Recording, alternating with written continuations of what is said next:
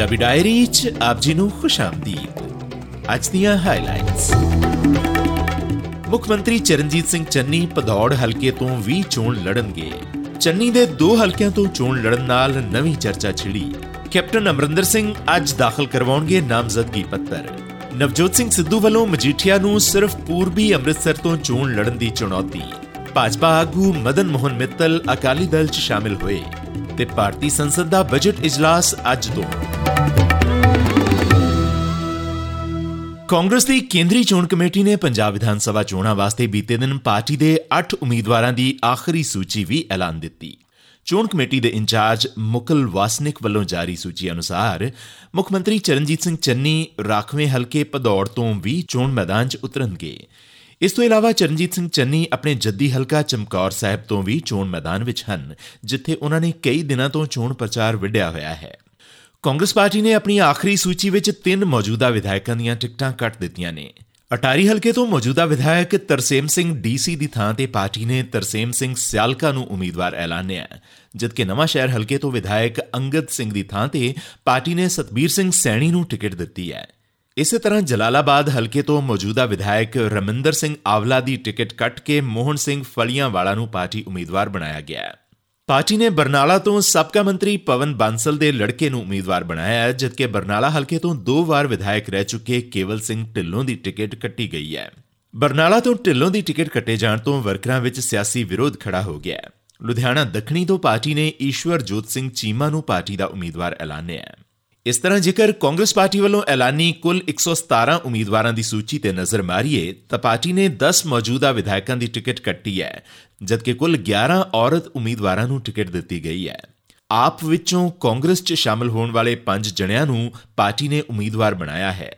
ਜਿਨ੍ਹਾਂ ਵਿੱਚੋਂ ਫਿਰੋਜ਼ਪੁਰ ਦਿਹਾਤੀ ਤੋਂ ਆਸ਼ੂ ਬਾਂਗੜ, ਮਲੋਟ ਤੋਂ ਰੁਪਿੰਦਰ ਰੂਬੀ ਪੁਲਤ ਤੋਂ ਸੁਖਪਾਲ ਖਹਿਰਾ, ਜਗਰਾਉਂ ਤੋਂ ਜੱਗਾ ਹਿੱਸੋਵਾਲ ਅਤੇ ਨਕੋਦਰ ਤੋਂ ਡਾਕਟਰ ਨਵਜੋਤ ਦਾਈਆ ਨੂੰ ਟਿਕਟ ਦਿੱਤੀ ਗਈ ਹੈ।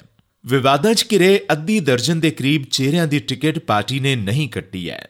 ਖੇਮਕਰਨ ਤੋਂ ਸੁਖਪਾਲ ਸਿੰਘ ਭੁੱਲਰ ਨੂੰ ਟਿਕਟ ਦਿਵਾਉਣ ਵਾਸਤੇ ਮੁੱਖ ਮੰਤਰੀ ਚਰਨਜੀਤ ਸਿੰਘ ਚੰਨੀ ਅਤੇ ਪੰਜਾਬ ਕਾਂਗਰਸ ਇੰਚਾਰਜ ਹਰੀਸ਼ ਚੌਧਰੀ ਨੇ ਪੂਰਾ ਤਾਣ ਲਾਇਆ ਹੋਇਆ ਸੀ। ਪੰਜਾਬ ਦੇ ਸਾਬਕਾ ਮੁੱਖ ਮੰਤਰੀ ਕੈਪਟਨ ਅਮਰਿੰਦਰ ਸਿੰਘ ਜੋ ਐਤਕੀ ਪਟਿਆਲਾ ਸ਼ਹਿਰੀ ਹਲਕੇ ਤੋਂ ਪੰਜਾਬ ਲੋਕ ਕਾਂਗਰਸ ਦੇ ਉਮੀਦਵਾਰ ਹਨ। ਉਹ ਆਪਣੇ ਨਾਮਜ਼ਦਗੀ ਫਾਰਮ ਅੱਜ ਦਾਖਲ ਕਰ ਰਹੇ ਨੇ। ਭਾਜਪਾ ਨੇਤਾ ਗਜਿੰਦਰ ਸ਼ੇਖਾਵਤ ਵੀ ਉਹਨਾਂ ਦੇ ਨਾਲ ਰਹਿਣਗੇ।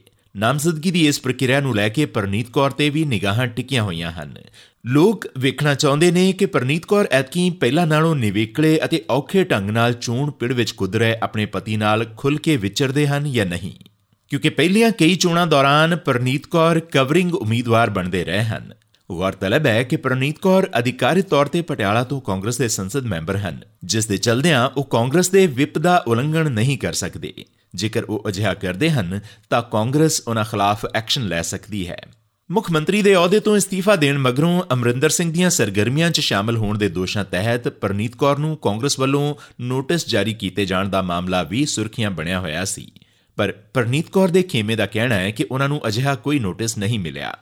ਇਸ ਦਰਮਿਆਨ ਪੰਜਾਬ ਕਾਂਗਰਸ ਦੇ ਪ੍ਰਧਾਨ ਨਵਜੋਤ ਸਿੰਘ ਸਿੱਧੂ ਨੇ ਆਪਣੇ ਵਿਰੋਧੀ ਅਕਾਲੀ ਉਮੀਦਵਾਰ ਵਿਕਰਮ ਸਿੰਘ ਮਜੀਠੀਆ ਉੱਪਰ ਪਲਟਵਾਰ ਕਰਦਿਆਂ ਉਸ ਖਿਲਾਫ ਕਈ ਗੰਭੀਰ ਦੋਸ਼ ਲਾਏ। ਉਹਨਾਂ ਮਜੀਠੀਆ ਨੂੰ ਚੁਣੌਤੀ ਦਿੱਤੀ ਕਿ ਜੇਕਰ ਉਹਨਾਂ ਨੂੰ ਹਲਕੇ ਦੇ ਲੋਕਾਂ ਉੱਪਰ ਇੰਨਾ ਵਿਸ਼ਵਾਸ ਹੈ, ਤਾਂ ਫਿਰ ਉਹ ਮਜੀਠਾ ਵਿੱਚ ਦਾਖਲ ਪਰਚੇ ਵਾਪਸ ਲੈ ਲੈਣ ਅਤੇ ਉਹਨਾਂ ਖਿਲਾਫ ਇੱਕੋ ਸੀਟ ਵਾਸਤੇ ਚੋਣ ਲੜਨ। ਦਸਨਯੋਗ ਹੈ ਕਿ ਸ਼੍ਰੀ ਸਿੱਧੂ ਨੇ ਅੰਮ੍ਰਿਤਸਰ ਪੂਰਬੀ ਵਿਧਾਨ ਸਭਾ ਹਲਕੇ ਤੋਂ ਕਾਂਗਰਸ ਉਮੀਦਵਾਰ ਵਜੋਂ ਨਾਮਜ਼ਦਗੀ ਪੱਤਰ ਦਾਖਲ ਕੀਤੇ ਹਨ। ਪੱਤਰ ਦਾਖਲ ਕਰਨ ਤੋਂ ਬਾਅਦ ਮੀਡੀਆ ਨਾਲ ਗੱਲਬਾਤ ਦੌਰਾਨ ਸ਼੍ਰੀ ਸਿੱਧੂ ਮਜੀਠੀਆ ਖਿਲਾਫ ਪੂਰੇ ਰੋਹ ਵਿੱਚ ਨਜ਼ਰ ਆਏ। ਉਹਨਾਂ ਮਜੀਠੀਆ ਬਾਰੇ ਆਖਿਆ ਕਿ ਉਹ ਨਸ਼ਿਆਂ ਦੇ ਮਾਮਲੇ ਦਾ ਸਾਹਮਣਾ ਕਰ ਰਹੇ ਨੇ ਅਤੇ ਆਪਣੀ ਜ਼ਮਾਨਤ ਬਚਾਉਣ ਵਾਸਤੇ ਦਰ-ਬਦਰ ਭੱਜ ਰਹੇ ਨੇ। ਜੇ ਇੰਨਾ ਹੀ ਦਮ ਹੈ ਤੇ ਇੰਨਾ ਹੀ ਭਰੋਸਾ ਹੈ ਲੋਕਾਂ ਦੇ ਉੱਤੇ ਫਿਰ ਛੱਡ ਮਜੀਠਾ ਤੇ ਆ ਕੱਲ ਕੱਲਾ ਲੜ, ਕੱਲੀ ਸੀਟ ਤੇ ਲੜਨਾ। ਲੜ। ਇਹ ਗੰਦ ਪਾਉਣ ਆਏ ਆ। ਹਾਰਾਂ ਜਿੱਤਾਂ ਹੁੰਦੀਆਂ ਰਹਿੰਦੀਆਂ ਨੇ। ਪਰ ਤੇਰੇ ਵਰਗੇ ਲਗਾੜਿਆਂ ਤੋਂ ਨਹੀਂ। 2 ਨੰਬਰ ਬੰਦਾ ਤੂੰ। ਤੇਰੇ 2 ਨੰਬਰ ਕੰਮ। ਸਿੱਧੂ ਨੇ ਸਾਬਕਾ ਮੁੱਖ ਮੰਤਰੀ ਕੈਪਟਨ ਅਮਰਿੰਦਰ ਸਿੰਘ ਨੂੰ ਵੀ ਚੁਣੌਤੀ ਦਿੱਤੀ ਕਿ ਜੇਕਰ ਉਹ ਚੋਣਾਂ ਵਿੱਚ ਜ਼ੋਰ ਅਜ਼ਮਾਈ ਕਰਨਾ ਚਾਹੁੰਦੇ ਹਨ, ਤਾਂ ਅੰਮ੍ਰਿਤਸਰ ਪੂਰਬੀ ਹਲਕੇ ਵਿੱਚ ਆ ਕੇ ਉਹਨਾਂ ਖਿਲਾਫ ਚੋਣ ਲੜਨ। ਸ਼੍ਰੀ ਸਿੱਧੂ ਨੇ ਸੁਮਨ ਤੂਰ ਵੱਲੋਂ ਉਹਨਾਂ ਖਿਲਾਫ ਲਾਏ ਗੰਭੀਰ ਦੋਸ਼ਾਂ ਬਾਰੇ ਕੁਝ ਵੀ ਕਹਿਣ ਤੋਂ ਗੁਰੇਜ਼ ਕੀਤਾ ਅਤੇ ਕਿਹਾ ਕਿ ਕੁਝ ਲੋਕ ਚੋਣਾਂ ਦੌਰਾਨ ਹੇਠਲੇ ਪੱਧਰ ਦੀ ਰਾਜਨੀਤੀ ਤੇ ਉਤਰ ਆਏ ਹਨ। ਮਦਰ ਨੂੰ ਉਸ ਤੋਂ ਬਾਅਦ, ਭੋਗ ਤੋਂ ਬਾਅਦ ਇਹਨੇ ਕਲੀਅਰ ਕਰਤਾ ਵੀ ਤੇ ਇੱਥੇ ਕੱਖ ਨਹੀਂ ਹੈ। ਸੋ ਉਹ ਘਰ ਜਿਹੜਾ ਉਹਨਾਂ ਨੇ ਆਪਣੀ ਮਿਹਨਤ ਨਾਲ ਬਣਾਇਆ ਸੀ, ਇਹਨੇ ਕਹਿਤਾ, ਤੂੰ ਇੱਥੇ ਨਹੀਂ ਰਹਿ ਸਕਦਾ ਤੇਰਾ ਇੱਥੇ ਕੱਖ ਨਹੀਂ ਹੈ। ਦੱਸਣਯੋਗ ਹੈ ਕਿ ਬੀਤੇ ਸ਼ੁੱਕਰਵਾਰ ਨੂੰ ਪੰਜਾਬ ਕਾਂਗਰਸ ਦੇ ਪ੍ਰਧਾਨ ਨਵਜੋਤ ਸਿੰਘ ਸਿੱਧੂ ਦੀ ਵੱਡੀ ਭੈਣ ਹੋਣ ਦਾ ਦਾਅਵਾ ਕਰਕੇ ਅਮਰੀਕਾ ਵਾਸੀ ਸੁਮਨ ਤੂਰ ਨੇ ਚੋਣਾਂ ਦੇ ਪਖੇ ਮਾਹੌਲ ਦੌਰਾਨ ਕਾਂਗਰਸ ਆਗੂ ਉੱਪਰ ਉਂਗਲ ਉਠਾਈ ਸੀ। ਸੁਮਨ ਤੂਰ ਨੇ ਸਿੱਧੂ ਦੀ ਭੈਣ ਹੋਣ ਦਾ ਦਾਅਵਾ ਕਰਕੇ ਗੰਭੀਰ ਇਲਜ਼ਾਮ ਲਗਾਏ ਸਨ। ਜਦਕਿ ਇਸ ਮਾਮਲੇ 'ਚ ਸ਼੍ਰੀ ਸਿੱਧੂ ਦਾ ਬਚਾਅ ਕਰਦਿਆਂ ਉਹਨਾਂ ਦੀ ਪਤਨੀ ਡਾਕਟਰ ਨਵਜੋਤ ਸਿੱਧੂ ਨੇ ਕਿਹਾ ਕਿ ਸੁਮਨ ਤੂਰ ਨੂੰ ਕੋਈ ਲਾਲਚ ਦਿੱਤਾ ਗਿਆ ਲੱਗਦਾ ਹੈ ਕਿ ਉਹਨਾਂ ਨੂੰ ਇੰਨੇ ਸਾਲਾਂ ਬਾਅਦ ਦੋਸ਼ ਲਗਾਉਣ ਦਾ ਚੇਤਾ ਆਇਆ ਹੈ। ਮੈਂ ਉਹਨਾਂ ਨੂੰ ਨਹੀਂ ਜਾਣਦੀ। ਉਹਨਾਂ ਦੀ ਕੋਈ ਫਾਦਰ ਦਾ ਪਹਿਲੀ ਮੈਰਿਜ ਸੀਗੀ ਕਿਸੇ ਲੇਡੀ ਨਾਲ। ਉੱਥੇ ਉਹ ਦੋ ਡਾਟਰਸ ਹੋਈਆਂ ਸੀਗੀਆਂ ਸੋ ਮੈਂ ਮੇਰੇ ਹੁੰਦੇ ਮੈਂ ਮੈਂ ਨਹੀਂ ਜਾਣਦੀ ਉਹਨਾਂ ਨੂੰ? ਉਧਰ ਵੋਟਾਂ ਤੋਂ ਪਹਿਲਾਂ ਦੇ ਜੋੜ ਤੋੜ ਦਰਮਿਆਨ ਪੰਜਾਬ ਦੇ ਸਾਬਕਾ ਮੰਤਰੀ ਅਤੇ ਭਾਜਪਾ ਦੇ ਸੀਨੀਅਰ ਆਗੂ ਮਦਨ ਮੋਹਨ ਮਿੱਤਲ ਬੀਤੇ ਦਿਨ ਅਚਾਨਕ ਸ਼੍ਰੋਮਣੀ ਅਕਾਲੀ ਦਲ 'ਚ ਸ਼ਾਮਿਲ ਹੋ ਗਏ। ਅਕਾਲੀ ਦਲ ਦੇ ਪ੍ਰਧਾਨ ਸੁਖਬੀਰ ਸਿੰਘ ਬਾਦਲ ਦੀ ਮੌਜੂਦਗੀ 'ਚ ਸ਼੍ਰੀ ਮਿੱਤਲ ਨੇ ਕਿਹਾ ਕਿ ਉਹਨਾਂ ਨੇ ਬੇਹੱਦ ਭਰੇ ਹੋਏ ਮਨ ਨਾਲ ਪਿੱਤਰੀ ਪਾਰਟੀ ਛੱਡਣ ਦਾ ਫੈਸਲਾ ਲਿਆ ਹੈ। ਉਹਨਾਂ ਦਾਅਵਾ ਕੀਤਾ ਕਿ ਅਕਾਲੀ ਦਲ ਹੀ ਪੰਜਾਬ ਨੂੰ ਸਹੀ ਸੇਧ ਦੇਣ ਦੇ ਸਮਰੱਥ ਹੈ।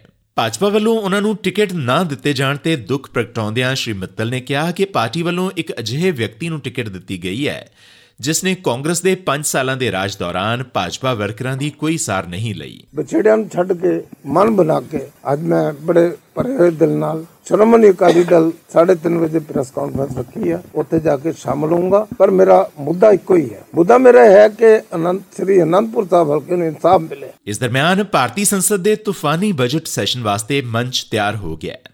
ਅੱਜ ਸ਼ੁਰੂ ਹੋਣ ਵਾਲੇ ਬਜਟ ਸੈਸ਼ਨ ਵਿੱਚ ਵਿਰੋਧੀ ਧਿਰ ਕੇਂਦਰ ਸਰਕਾਰ ਨੂੰ ਪੈਗਾਸਸ ਜਸੂਸੀ ਅਤੇ ਕਿਸਾਨਾਂ ਦੇ ਮੁੱਦਿਆਂ ਉੱਪਰ ਘੇਰਨ ਦੀ ਤਿਆਰੀ ਕਰ ਰਹੀ ਹੈ। ਇਸ ਤੋਂ ਇਲਾਵਾ ਪੂਰਬੀ ਲਦਾਖ ਵਿੱਚ ਚੀਨ ਦੀ ਘੁਸਪੈਠ ਦਾ ਮੁੱਦਾ ਵੀ ਵਿਰੋਧੀ ਧਿਰ ਉਠਾਏਗੀ। ਸੈਸ਼ਨ ਦੀ ਸ਼ੁਰੂਆਤ ਅੱਜ ਰਾਸ਼ਟਰਪਤੀ ਸ਼੍ਰੀ ਰਾਮਨਾਥ ਕੋਵਿੰਦ ਵੱਲੋਂ ਲੋਕ ਸਭਾ ਅਤੇ ਰਾਜ ਸਭਾ ਦੇ ਸਾਂਝੇ ਸੈਸ਼ਨ ਨੂੰ ਸੰਬੋਧਨ ਨਾਲ ਹੋਏਗੀ।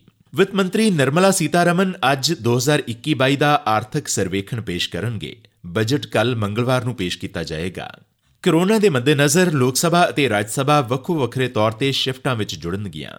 ਰਾਸ਼ਟਰਪਤੀ ਦੇ ਭਾਸ਼ਣ ਉੱਪਰ ਧੰਨਵਾਦ ਮਤੇ ਨੂੰ ਲੋਕ ਸਭਾ ਬੁੱਧਵਾਰ ਨੂੰ ਚੁੱਕੇਗੀ ਅਤੇ ਪ੍ਰਧਾਨ ਮੰਤਰੀ ਨਰਿੰਦਰ ਮੋਦੀ 7 ਫਰਵਰੀ ਨੂੰ ਵਿਚਾਰ ਚਰਚਾ ਦਾ ਜਵਾਬ ਦੇ ਸਕਦੇ ਹਨ। ਇਸੀ ਅੱਜ ਦੀ ਪੰਜਾਬੀ ਡਾਇਰੀ। ਤੁਹਾਡਾ ਦਿਨ ਸ਼ੁਭ ਰਵੇ। ਹੁਣ ਇਜਾਜ਼ਤ ਦਿਓ।